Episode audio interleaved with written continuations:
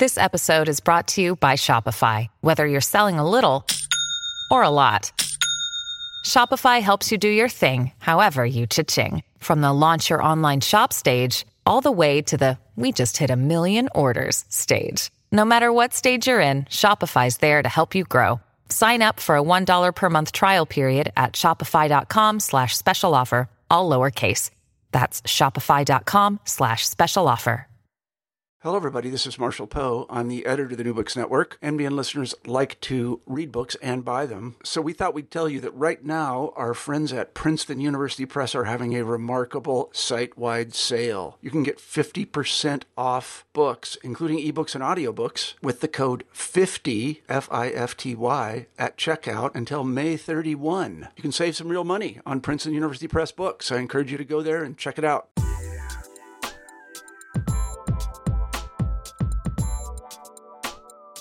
Welcome to New Books in Science, Technology, and Society. I'm Lucas Rieppel, and today I'll be speaking with Adrian Currie, who's a lecturer of philosophy at the University of Exeter in the UK. Adrian is a philosopher of science with a focus on the philosophy of biology, the philosophy of the historical sciences, as well as social epistemology and the philosophy of history. Today, we'll be speaking about Adrian's recent book, Rock, Bone, and Ruin An Optimist's Guide to the Historical Sciences, which was published by MIT in 2018. By and large, philosophers have been pessimists about the historical sciences, lamenting how difficult it is to produce reliable knowledge about the deep past. Their despair tends to derive from the fact that we study the past indirectly through historical traces that have survived the ravages of time but this body of evidence is spotty at best, and worse yet, it tends to dissipate and degrade over time. In this refreshing new book, Adrian offers a more optimistic perspective. Rather than dwell on the difficulties of learning about prehistory, he thinks that we should be sanguine and confident in our efforts to know the past. In an effort to ground this rosy epistemic disposition, Currie covers a remarkably broad range of philosophical ground engaging a rich array of cognitive practices that scientists use to produce knowledge about prehistory. Indeed, I would cite Currie's infectious enthusiasm for characterizing what he aptly describes as the omnivorous style that predominates in the historical sciences, whose practitioners must learn to find and exploit all lines of evidence available to them as the main strength of this book. Thus, Currie shows that insofar as it encourages philosophers to investigate all of the diverse ways that scientists get to know the past, exuberant optimism has much to recommend it indeed. Adrian Currie has written an incredibly thought provoking book, and it is a pleasure to speak with him about it in detail. Welcome, Adrian, to New Books in Science, Technology, and Society. Hi, Lucas. Happy to be here. Great. So, I wanted to start by asking you about the subtitle of your book, which is An Optimist's Guide to the Historical Sciences. So I wanted to just kind of, as a way of maybe introducing listeners to this book, have you talk a little bit about what the historical sciences are, maybe what distinguishes them from other non historical sciences, and then also to say a little bit about the optimism bit of the subtitle. So, what is it about the historical sciences that's made other philosophers be very pessimistic? And maybe if you have anything to say about why you think we should have a slightly more optimistic take on these sciences. All right. So um, explain the entire book. Good. I can do that. Um, so the historical sciences often are explained as being just a list. You say, you know, those sciences that care about the deep past. So paleontology, archaeology, geology, maybe say cosmology if you're feeling fancy. Um, there's a question about whether or not we should think of these as being somehow separate or different or special from other sciences, those that either don't really care about the past or have a sort of shallow window into the past.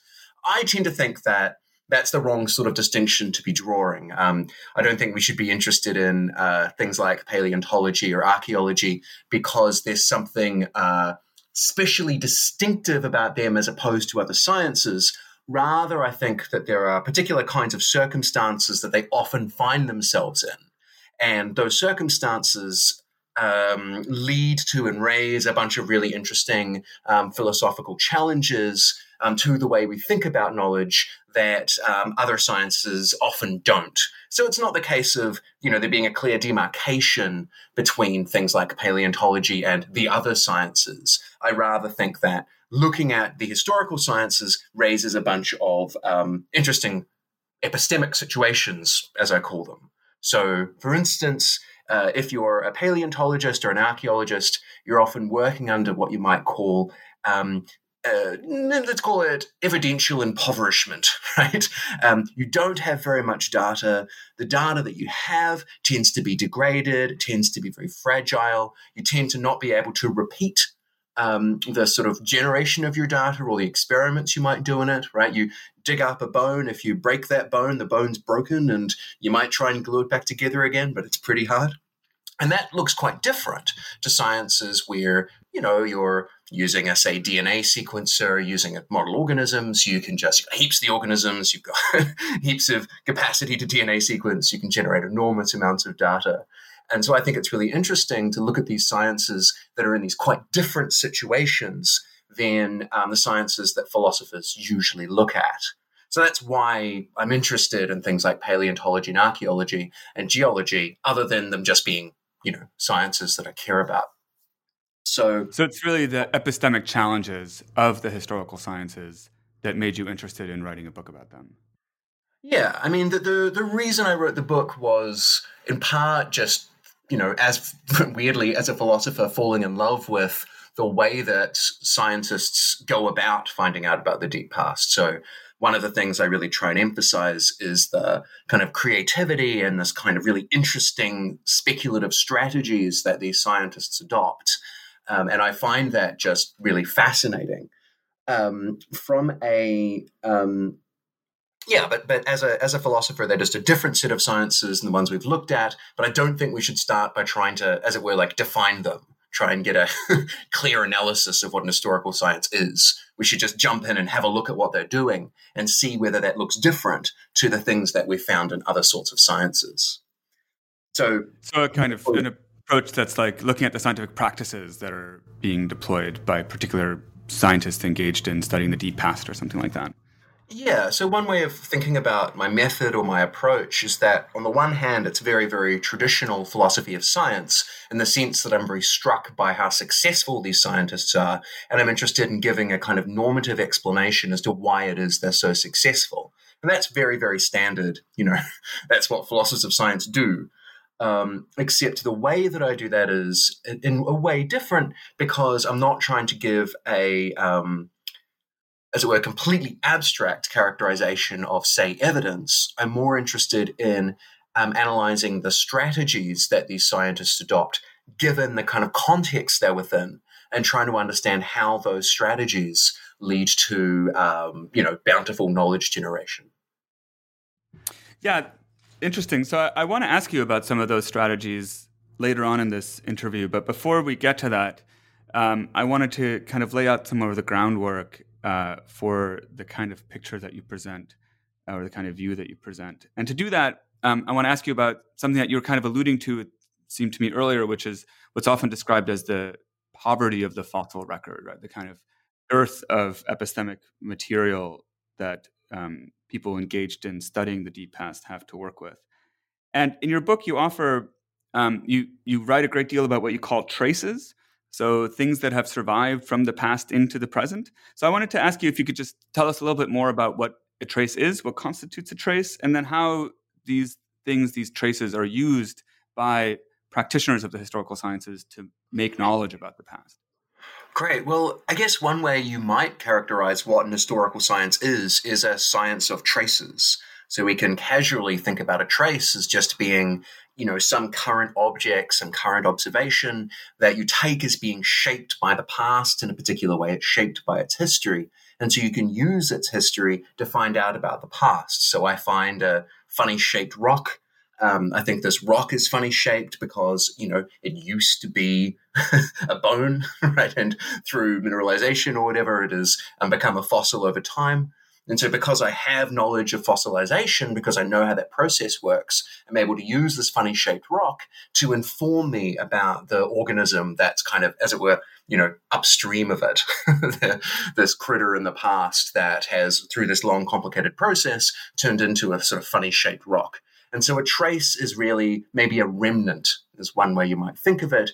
Um, you know, the, sort of classic way that people often think about traces is thinking about how detectives do their business, right? You um, go to a crime scene, there's some blood, you can look at the splattering of the blood, you can look for footsteps, uh, sorry, fingerprints, and so on and so forth, murder weapon. These are all, as it were, downstream um, effects of this murder that's occurred. And so by looking at them, you can reconstruct the murder. And so at base, what I mean by a trace is some current thing, something I'm now looking at that we can understand um, as being the remnants of some past event. And so I can use it to get evidence of that past event. Yeah, one thing that um, struck me in reading your book uh, is the important role that you assign to what you call mid range theories in mm-hmm. your discussion of traces. So I wonder if you could tell us a little bit about what mid-range theories are, what constitutes a mid-range theory, and also especially maybe why you think mid-range theories are so important, not just to the way we use traces, but even in fact to the kind of um, question about whether or not an object constitutes a genuine trace. Right. So, in the uh, example I just gave of, you know, the funny shaped rock to the um, extinct animal, um, I mentioned the importance of our understanding of the process of fossilization there's a theory that I have that links my trace, my currently observable thing, to this thing in the past. And that's what um, I at least call a mid range theory. Um, quick aside, that is a term that's from uh, middle range theory, which is a term from archaeology. And there, it sometimes means the way I use it. Philosophers before me seem to have picked it up using it in that way, but occasionally people use it to mean um, um, something a little bit different. So I think that's one reason why I say mid range rather than middle range theory. But very basically, a middle range theory is a, a bit of theory, a, a model, if you want, a generalization, an account of some type of process that allows me to link my trace to the past. And one of the, I guess, conceptual moves I make in the book is I say something as a trace in virtue of us having a justified middle range theory that allows us to do that linking, which is quite counterintuitive because it means that, for instance, um, before we had a theory of fossilization, fossils weren't traces of the past. It's only um, once that theory is developed that these things become traces. Um, I say in the book that that's um, more or less kind of putative. Um, I'm not you know, at that point, I wasn't so interested in like explicitly defending that. I was rather saying this is useful. Let's use this definition. Um, and I'm not too decided at this point whether it's uh, something which I think is really important and really necessary or something which is just useful for Adrian. Yeah, I have to admit, this is a, a part of the argument that I was myself quite puzzled with this idea that somehow the ontological status of an object, its tracehood, depends on the epistemic state of the person who's interacting or engaging with the object. So, for example, when in the 19th century Lakota Sioux Indians came across dinosaur bones, they were not in fact engaging with dinosaur bones. Or, and even maybe even more tendentious kind of thought experiment. Uh, imagine uh, a possible future scenario in which Donald Trump is reelected as the president of the United States the United States turns into eventually a kind of white nationalist ethno state ruled by a religious theocracy that decrees dinosaur bones are in fact not evidence of past life, and paleontologists accept that instead they're evidence of some biblical creature. Now, all of a sudden, these funny shaped rocks, in fact, no longer constitute traces of dinosaurs. Uh, uh, that they lose that ontological status because the mid range theories that are accepted by the community have changed. Good. So I think the um, one of the things that's going on here is one of the reasons why I'm kind of a bit relaxed about my account of Trace is because I think you can capture both ways of talking relatively easily. I think it's what you would say pejoratively semantic. So by my account, in the analysis you just give, where we have, I guess, a very disastrous version of what sometimes people call Kuhn loss, where we change our general theory and there's a bunch of things that we no longer know. Um, so we no longer have a theory of fossilization. By my account of trace, it's true that um, fossils are no longer traces of past dinosaurs, but that doesn't change the fact that these funny shaped rocks are causally downstream um, of extinct animals um, in virtue of them going through a process of fossilization. So the account of trace I have is ontological plus knowledge. So the ontological status, in some sense, is not changing. It's still, as a fact of the matter, this thing was formed by this fossilization process. It's just that by my account, it's not a trace. So that's what I mean by being kind of pejoratively semantic. So I can just change my hat and describe it in one way or describe it in the other. And so far as I can tell, not much is turning on it. The reason that I like this knowledge dependent conception of trace is that it lets me not worry so much about other things that philosophers tend to get caught up on. So, what account of causation are you using here? If you think that traces involve information being retained, what do you mean by information? And so, in a sense, me just making it relevant to our knowledge states allows me to um, miss a bunch of sort of complicated metaphysical discussions that I think kind of get in the way. Although, as your question points out, it may be that I then run into a bunch of another slightly annoying questions, but such is philosophy. Yeah, it's always a game of trade offs. So traces are the idea of the trace is more the kind of function that an object has within an epistemic community or something like that, rather than just its causal connection to the past.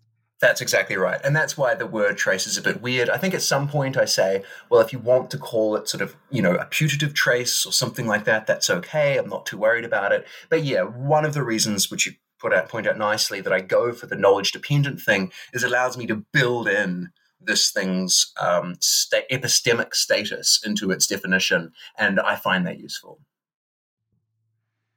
Um, I wonder if we can move on to another part of your book, which is um, I took to be really a kind of central, um, maybe the central part of your book, which is where you use this idea or understanding of traces to elaborate something that you call the ripple model of evidence. Mm-hmm. So I mm-hmm. wonder if you could kind of characterize what that model is, kind of give our listeners a sense of uh, what that model looks like and how it helps us to understand the work that practitioners of the historical sciences are doing. Sure. So there's a way that um, when I was develop, it's interesting. When I was developing the Ripple model model of evidence, I was really what I was really trying to do was um, find a way of putting together two thoughts which I thought were very plausible that philosophers um, have articulated and other people as well have articulated.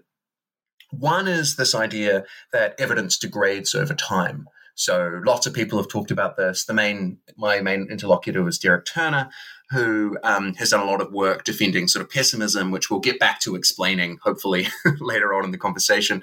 Um, he's you know pointed out that um, a lot of these processes that mid-range theories pick out, things like fossilization, um, are processes which often destroy rather than retain information. Um, and he takes that to be reason to think that as time goes by, we're going to have less and less remains of the past. We should expect there to be less and less traces. So that's one kind of thing I wanted to capture.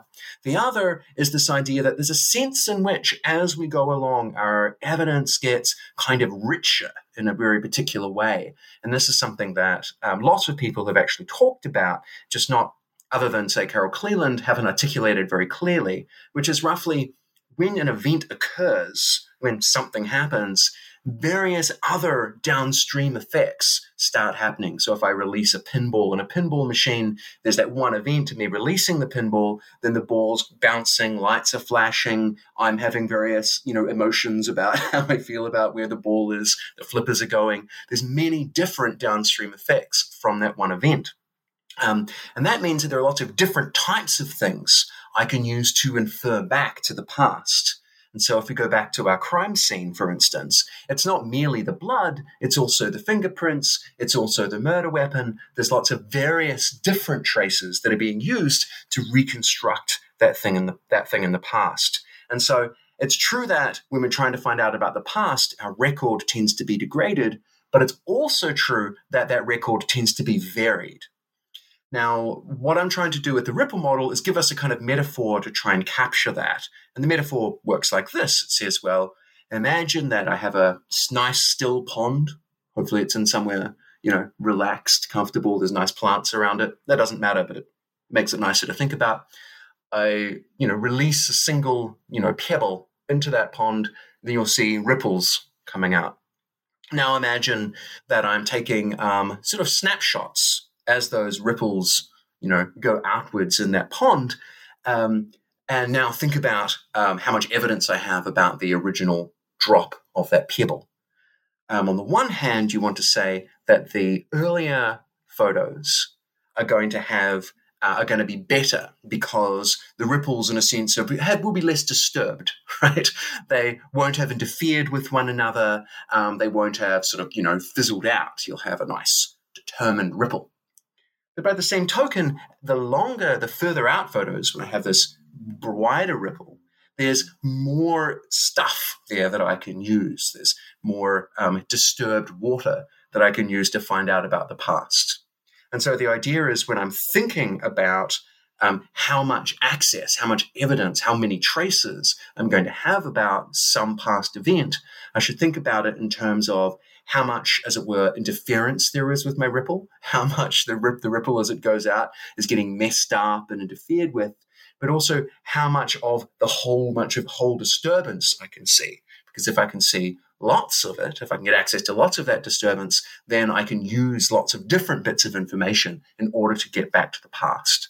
So, really, it's just a way of um, thinking about our access to the past, which is using this kind of, you know, relatively, you know, simple metaphor. Um, one thing that Derek Turner pointed out in his recent book, Paleoaesthetics, is that you could think of this as a competitor metaphor for the idea of the fossil record we think of the fossil record as being um, a record. It's like a thing what is written. and we say it's got lots of gaps in it. Where um, on the Ripple model of evidence, we're thinking of um, you know historical evidence or traces as things that are sort of pro- these causal events that are sort of projected across time. Um, I haven't thought too hard about whether I'm happy with that reading, but I think it sounds good anyway. It is very interesting. Uh, I usually think of the fossil record as a kind of archive. So here I'm kind of, uh, I was pretty influenced by the work of David Sepkoski in this respect, that the, yeah. the fossil record is a kind of natural archive.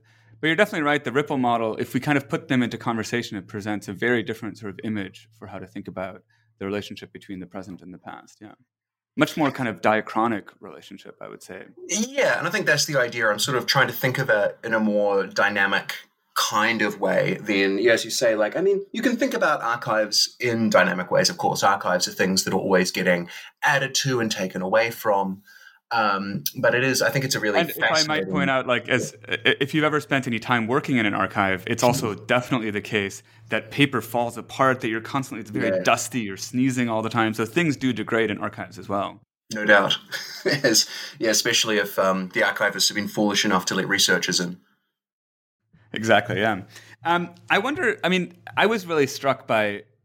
I think it's a really provocative claim. This idea that, at least in some sense, there's a sense in which the epistemic situation of the observer, of the practitioner of the historical sciences, actually improves over time because new types and more varied types of evidence become available to him or her.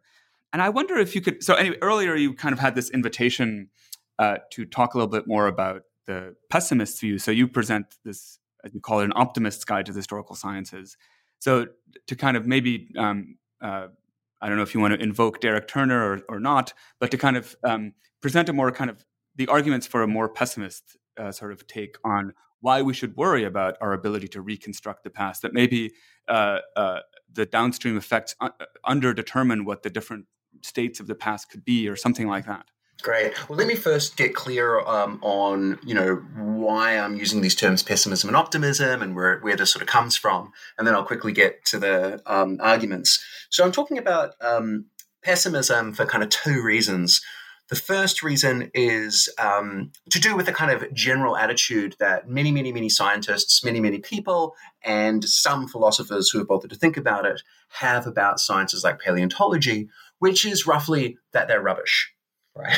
Roughly that they're not very good sciences. Why are they not very good sciences? Well, the evidence is all degraded, right? Look at proper sciences like, I don't know, molecular biology or physics or chemistry. These are sciences where you can run repeatable experiments. These are sciences where you can um, get bountiful data. You can generate your own data. You're not beholden to the sort of hand of fate in the way that paleontologists are, right? If you're a paleontologist, and you want to find out about, you know, a particular um, lineage, well, you have to be lucky enough for the thing to have fossilized. You have to be lucky enough for that fossil to be found. You have to be lucky enough for that fossil to be found by someone who cares enough about it or knows enough. You then have to be lucky enough for that fossil having been found, then getting to the right place to get prepared. Da, da, da, da, da, da. There's all of these contingencies involved in getting paleontological, archaeological, and geological data. Um, and so people say, well, this is just a sort of bad science, is one, or at least a less good science. Um, and Derek Turner, I think, is um, someone who's done a really nice job of articulating um, why you might have that kind of attitude. And it's worth pointing out with Derek is that it's not as if he thinks that they're bad scientists. He would not like that reading. He thinks they're extremely good scientists who are working under extremely difficult circumstances. So it's not as if, um, in a sense, it would be unfair to kind of compare them in terms of good science. But anyway, so that's sort of yeah. Maybe you could say rather than it rather than it being a, a bad science, it's just a very hard science. Yeah, so there's a joke I often make when people talk about physics, where I say, "Well, that's one of the you know the easy sciences because you just build a big thing and it does an experiment, and that's all very easy, and you've got this nice mathematics that you know fits quite nicely." The really hard scientists are things where you've got a single tooth and you're trying to work out what what sort of thing used to bear this tooth. Um, but I mean that, of course, mostly facetiously. Um, yes, yeah, so there's this sort of general attitude I think that people have towards the past um, that I call pessimism, which is roughly the idea that um, we're not going to find out very much. One place where you see this expressed quite often is in um, uh, people trying to understand the evolution of our own species, people interested in paleoanthropology. So there you'll quite often find people saying, look, you keep trying to find out things about the evolution of the human mind, um, these sorts of things, but you just we just don't have that kind of information. You can't really have a science of that. And so there's one of these places where this sort of pessimistic attitude is put in. The reason why I use pessimism in particular is there's a very, very rich, very storied um, philosophical tradition of thinking about scientific success in terms of realism or anti realism. And I'm trying really hard to avoid that discussion because, in short, I tend to think it's just not very useful. I tend to think it's overly concerned with um, a set of questions like about whether or not atoms exist or whatever that I don't find myself particularly interested in. And I'm trying to use this notion of pessimism and optimism to open up a different sort of discussion that is still about success. So, with all that setting up very quickly, a pessimist is someone who looks at the sort of strategies and the affordances that a set of scientists have, right? You look at the paleontologists, you see that they just have the traces. You say, oh, well, traces are degraded. It's like a bad record. It's a very badly managed and very degraded archive, if you want. And then you make a pessimistic bet. You say, we're not going to find out very much. We're not going to learn very much from that science. An optimist, by contrast, looks at you know perhaps the same science and makes a optimistic bet, a positive bet, where they say, you know, I think actually we're going to learn a lot. And so the way the argument between the pessimist and the optimist works is you say, well, here are the resources that these scientists have at their command and here are the sort of strategies they adopt and here's why that's you know a good way of generating evidence and or here's why this is a bad way of generating evidence um, so it's kind of important to see that uh, at least claim that when I talk about optimism and pessimism, I don't mean something like um, seeing a glass half full and um, you know versus seeing a glass half empty. Those two don't have an empirical disagreement. They just have a disagreement about the attitude we should take towards the glass um, and how full and you know the attitude we have towards it being full, half full or half empty. Whereas the um, my type of optimist or pessimist is making a bet. They do have a disagreement about the way the future will go. Um, one thinks that the science will be very progressive, we'll learn lots of cool new stuff. The other thinks that we won't. So it's not just a kind of dispositional question, but there's more to it than that. I, I'm curious about if you could explain a little bit more. I'm, I'm a bit puzzled about the claim that you made earlier about realism, anti-realism. So you, you would say, if you could just walk me through it. So you would say that the optimist is willing to take a bet on the future that will, that this science will produce lots of genuine knowledge about the past and the future, and it has the resources to do so.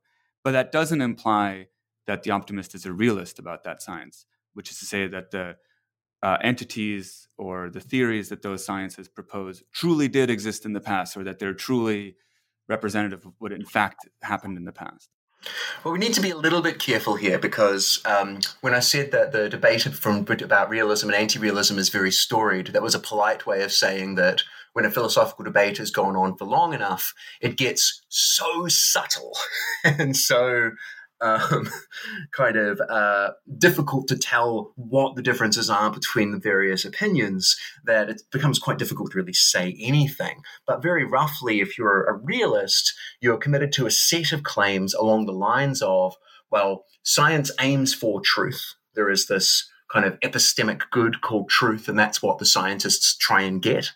Um, and in fact, sometimes they get there, at least across some range of truths. So there are lots of different types of realists. You know, depends upon what sort of truths or sort of objects you think scientists are getting knowledge of. Um, and of course, there are people who count as anti-realists, like instrumentalists, for instance, who think something extremely similar. You know, they think that scientists are aiming for not truth, but the ability to correctly predict um, the way that various phenomena are going to behave which I think most people, you know, if you're a member of the public, you'd be like, yeah, so truth, right? Being able to make truth, true predictions seems like caring about truth, but no, it doesn't. There's a sort of subtle difference there. Um, and so, whether or not, I mean, it would be very surprising if it turned out that um, most optimists also tended to be anti realists and most pessimists tended to be realists. But the positions are, I guess, logically independent at the very least. I'm perfectly able to be, say, an instrumentalist, someone who thinks that you don't gain knowledge of um, the underlying reality of things, um, you just gain the, the capacity to predict the way things will turn out, to predict the way various systems or phenomena will behave. You think that's the knowledge that science gives you while being extremely optimistic about it, right? You can say, we're going to be, we're going to be able to predict all kinds of things right? We're going to be able to accommodate all sorts of stuff, but I'll never be able to tell you whether there are truly electrons. That's beyond the scope of what science can do. And so it's perfectly, you're perfectly, it's perfectly possible to be, say, an anti-realist optimist. Um, does that help? Somewhat. I'm still a bit puzzled. So, what would it mean to make a prediction about in the historical sciences? So, a prediction about what sorts of fossils we'll find next, or yeah, what what role does prediction say, play in the historical sciences? Well, it depends. I think there are two ways that prediction plays a role in the historical sciences. One was, I think there's probably lots of ways. Um, we need to be careful about what we mean by prediction. Sometimes when people say prediction, they mean very a very specific thing. They mean a very precise prediction. But I'm going to be more relaxed and just mean, you know, a prognostication, a guess about how the future might go, right? So one way in which predictions um, are really important is exactly as you just said, right? Predicting where the fossils will be. This is critically important, of course, in a lot of geology, right? Most geology isn't really an historical science. A lot of geology is telling people where to mine, right? And that is just making predictions about where you're going to find the, the oil or whatever.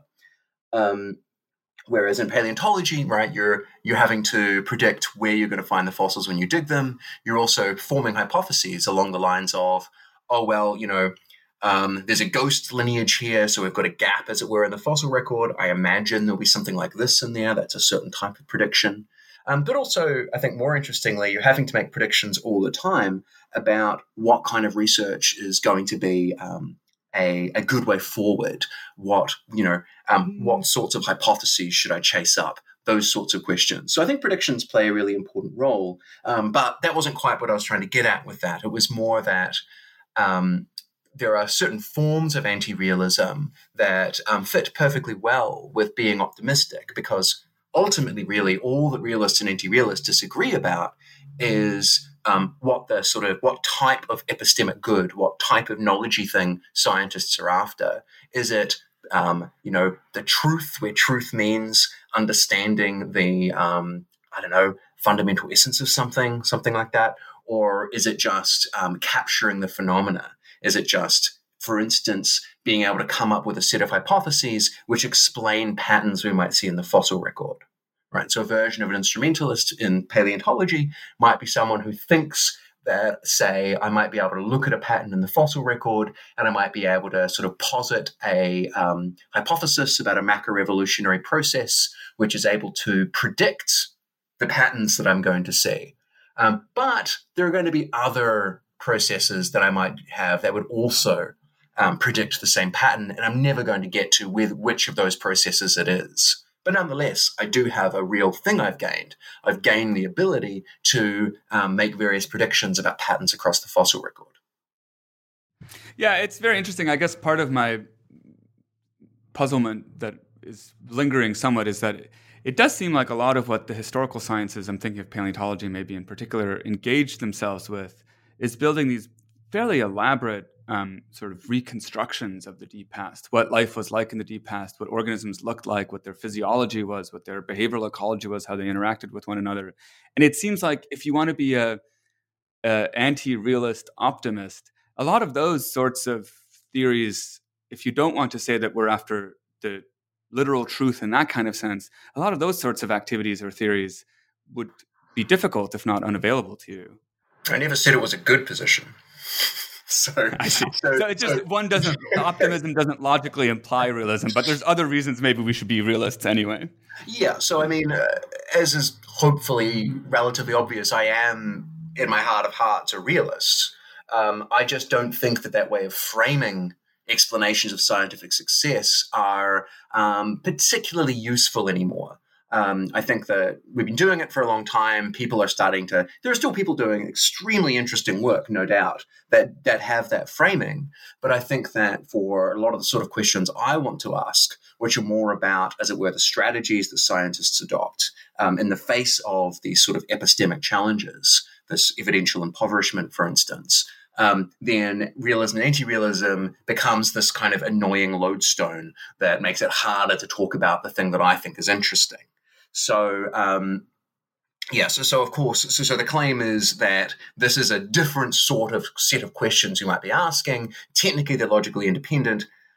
No doubt, you know, we should probably be realists for the reason you just sort of said. It seems kind of weird to try and understand why would archaeologists, for instance, spend so much time um, giving these very rich reconstructions of the past if what they were ultimately interested in doing was just, you know, capturing the surface structure or something like that. It, it seems kind of surprising that they would do that. Okay, so I take your point, and let's move on in our discussion uh, away from how many angels we can fit upon the pinhead of anti-realism or realism, and instead ask about what you describe in the book as the omnivorous style of the historical sciences. So I thought this was probably one of the really most fascinating. It's basically the second half of the book where you go in detail a number of case studies and look at the sorts of work that practitioners of the historical sciences engage in, and the rich array and diverse array of different sorts of practices that are used. And I wonder if you could just maybe walk us through one or two of those. So, what some of those practices are and how they uh, work in the historical sciences. Sure. So, well, first off, it might be worth sort of pointing out, um, as you just mentioned, in terms of the structure of the book, there are really two halves. The first half is telling you what traces are and building this model of um, this ripple model. The whole point of that in the end, in terms of the book, is me going, here is um, the, a particular way that people tend to think about the historical sciences, and this leads them towards pessimism. And in particular, what they do is they think about the way that we can understand the past entirely in terms of traces, right? The way that you get to be a um, a pessimist is you say to understand to get access to the past what I can do is look at traces, look at these downstream effects of past events. Because downstream effects of past events tend to be degraded, I won't be able to find out very much. That's the kind of pretty direct argument for pessimism. What I'm doing with the, with the Ripple model of evidence is saying that encapsulates what counts as traces. So the challenge in the second half of the book is to find sources of evidence um, that are not captured by the Ripple model, that are not captured by traces.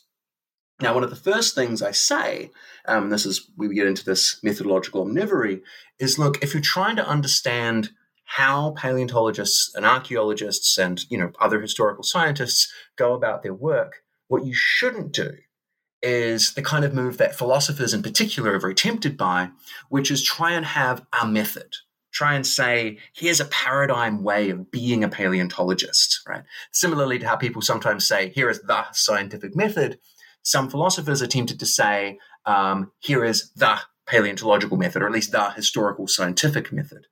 And I think that's a mistake. I think that what the thing that I'm always struck by with archaeologists and paleontologists in particular is how creative and flexible they are. Um, so I have this term called uh, being a methodological omnivore, and we may as well cash out the rather, uh, you know, let's cash out the metaphor. So you have, you know, in say an obligate carnivore and an omnivore. Your obligate carnivore might be something like a polar bear. Your um, omnivore might be, say, a brown bear or a black bear. So your um, polar bears are extremely good at doing one thing. They're very, very good at, I guess, eating seals and hunting them for a long time. Brown bears um, are very, very good at um, a range of different things. They will do whatever they can to maximize their um, uh, their calorie intake. You know, so in North America, for instance, I think some ridiculously large percentage of brown bear calories are actually from eating moths as opposed to kind of catching salmon. Right? They'll do whatever they can to increase their calories. There's okay. There's the case. How does this relate to science? Well, I think that um, paleontologists and archaeologists are best thought of like brown bears rather than polar bears. Right? They don't have one trick that works really, really well. Rather, they have a whole bunch of tricks that work kind of okay. and so the strategy is throwing things against the wall and trying to get them to stick. Um, and I think that's a brilliant strategy when you're dealing with this kind of impoverishment, when you're not going to have much data, because by doing that, you're going to be able to have lots of different pieces of pieces of the puzzle, and you're able to start thinking about how those things fit together. And so when I say that um, paleontology and archaeologists are methodological omnivores, what I mean is there is no, as it were, essence to being a paleontologist. There is no the method.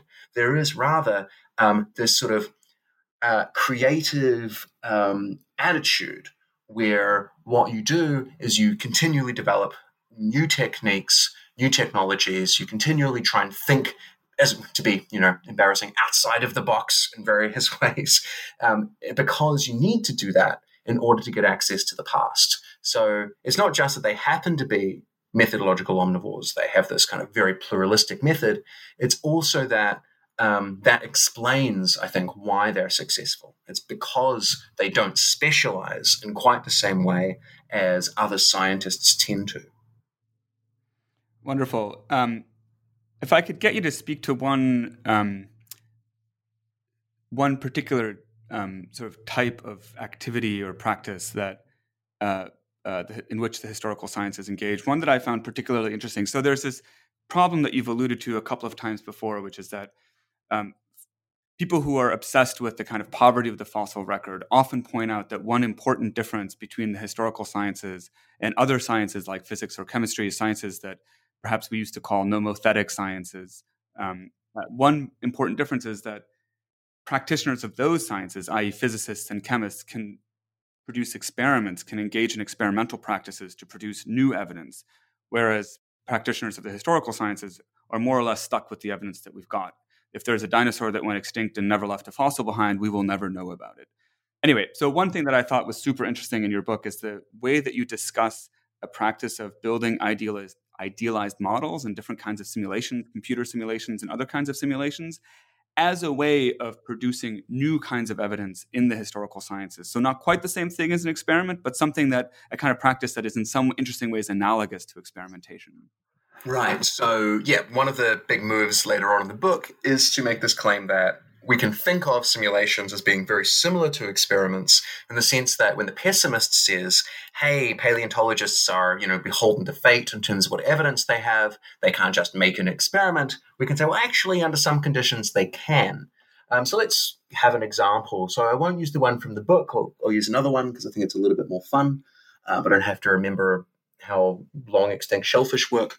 Um, so here's a really difficult question um, how did dinosaurs walk? What was the gait of dinosaurs? What makes this really tricky? Well, one thing that makes it tricky is we don't really have any good modern analogs.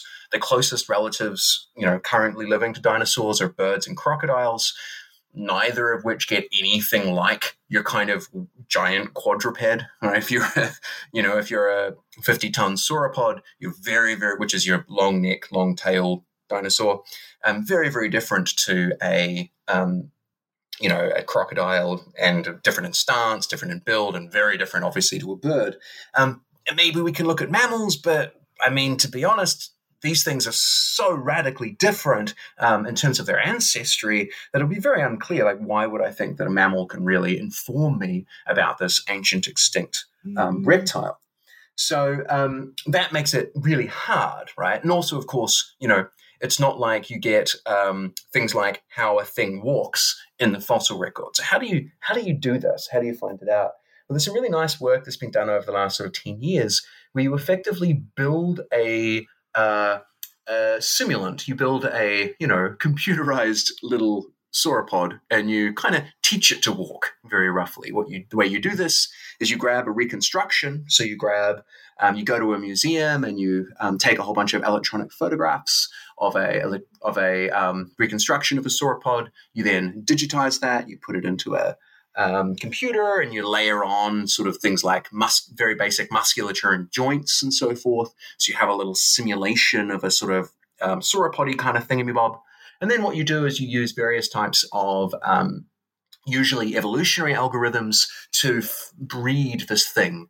You know, so you um, basically breed a whole bunch of these little simulants, these little computer sauropods, and you see which ones walk better. And you do that, you know, hundreds of times. And then you end up with a thing that walks, right? And it seems to walk in a way that you would kind of not be too surprised about how these things walk. Um, so, in the studies I'm thinking of, they came up with um, a gait which was not a gait that's been seen in nature before, which is really interesting. This is um, Sellers et al., I think 2011. Um, so they walk. It turns out that at least by the simulation, the sauropod walks by um, kind of get an elephant, but then get it to knuckle walk the way that, say, a chimpanzee will do, um, which is kind of surprising and interesting. Uh, and then you say, well, why should I think that it actually walked like that? Well, there's a bunch of new things we get out of the simulation. Like, for instance, the simulation also tells me what kinds of trackways I would expect if a critter of mm. this size was walking like that. And lo and behold, it looks like that fits the trackways uh, we in fact have of some of these larger sauropod dinosaurs. Um, so there's actually, so I think, some pretty good reason to think that they've managed to capture how this thing walks. And we couldn't have done it without this simulation, right? No doubt that evidence is embedded with all of the other evidence we have. It's, you know, it's only because I have those trackways, for instance, that I'm able to make the inference. But it's also true that without that simulation, I wouldn't have gotten there. The simulation is generating new evidence that allows me to find out about the past. And it's one example of how we uh, kind of go beyond just traces. We do a lot more um, than simply grabbing a hunk of funny shaped rock and going, how did this funny shaped rock turn out to be such a funny shape? Yeah, that's a great example. Another one that I was thinking of as you were speaking is the research that was done on uh, Microraptor, I think a dinosaur that was found in Liaoning province in northeastern China where researchers built a physical model of this thing. So it's a gliding dinosaur, kind of precursor to modern birds. Researchers built a physical model of this thing and literally put it inside of a wind tunnel to try to figure out what configuration of the arms and the legs produced different uh, modes of flight to try to figure out how this thing might have behaved. Right, right, exactly how yeah, you might you might test an airplane um, in a wind. Yeah, tunnel. exactly. So as kind of maybe uh, we're already at the forty-five minute mark, so maybe I'll ask you one final question, which is as follows. So I think uh, I suspect that a lot of the listeners to this podcast are themselves historians, perhaps more so than philosophers. And so I was wondering if um, our conversation today and your book has been about the historical sciences, so sciences like archaeology, paleontology, geology, and so on and so forth. But it strikes me that there must be ways in which the uh, kind of your thinking on these topics also has implications for historians who study the more recent past. So, so kind of historians of uh, human history. So I was wondering if you have any thoughts about uh, kind of insights or I don't know more practical recommendations or anything at all that you um, kind of words of advice for our listeners who are historians. Um, I, don't think I'd be so presumptuous as to try and advise historians in terms of how to do their work. Um, I mean, I have always been, I, am getting better at it, uh, but I've, I've tended to be a little bit worried about treading too far into history simply because, um, you know, uh, historiography and historians um, and philosophy of history, for that matter, um, are very, very sort of um, rich traditions um, that I often am not entirely convinced that I understand too well. I'm working at it, getting a bit better. But with that caveat, I do tend to think that most of what I have to say about the historical sciences are going to apply relatively straightforwardly to history. Um, I tend to think that historians also engage in a lot of sort of very, very similar sorts of practices. Now, no doubt they're using very different types of evidence. A very traditional history where you're reading words and trying to interpret them, right, um, is a very different type of record than using the fossil record. But I think it's pretty clear when you look at the way that, for instance, historians disagree with one another, that they are, in a sense, using certain types of usually kind of tacit middle range theories. They're not as explicit as how fossilization works, but there's still some sort of systematic kind of thinking going on. Um, you might think that humans are a particularly difficult and idiosyncratic and obstinate kind of critter to try and understand. After all, we have these you know tricky intentions and it seems like understanding our intentions is critically important for explaining why we behave the way that we do um, and i agree that that's really really hard but it's not obvious to me that it's more hard than understanding the function of a Dimetrodon sail, for instance. I think that lots and lots of things about finding out about the past are particularly tricky, and it's not obvious to me that there's any kind of special pleading, as it were, from human history to say that humans are somehow particularly special or particularly tricky. And so I tend to think that particularly with the way that we haven't talked about this, but particularly the way that historians use narrative is, I think, very similar to how, say, paleontologists and archaeologists use narrative. Um, and perhaps one of the reasons why, to sort of think about my own position on this stuff, why I tend to be um, bemused by views in the philosophy of history that say that you know historical narratives are merely the same as literary narratives, right? They're just kind of more or less um, aesthetically pleasing arbitrary ways of linking together different bits of the chronological record. Um, is because I see paleontologists and archaeologists having very, very similar practices. And there they look so clearly like going beyond just mere storytelling. The storytelling really does involve hypothesis testing and connecting together things in a coherent way. They're going far beyond just telling a story. And so I tend to think that um, in the case of history, human history, that is, um, we should be um, very, very willing to see human history as being uh, more or less methodologically um, continuous with what I've been calling the historical sciences. So, roughly, I guess I think that human history is an historical science. Well, that is a wonderfully provocative and I suspect controversial note on which to end. So um, I want to just stop. Um, so let, let me just end by thanking you once again, Adrian, for a wonderful conversation. Yeah, thanks, Lukas. It was a lot of fun.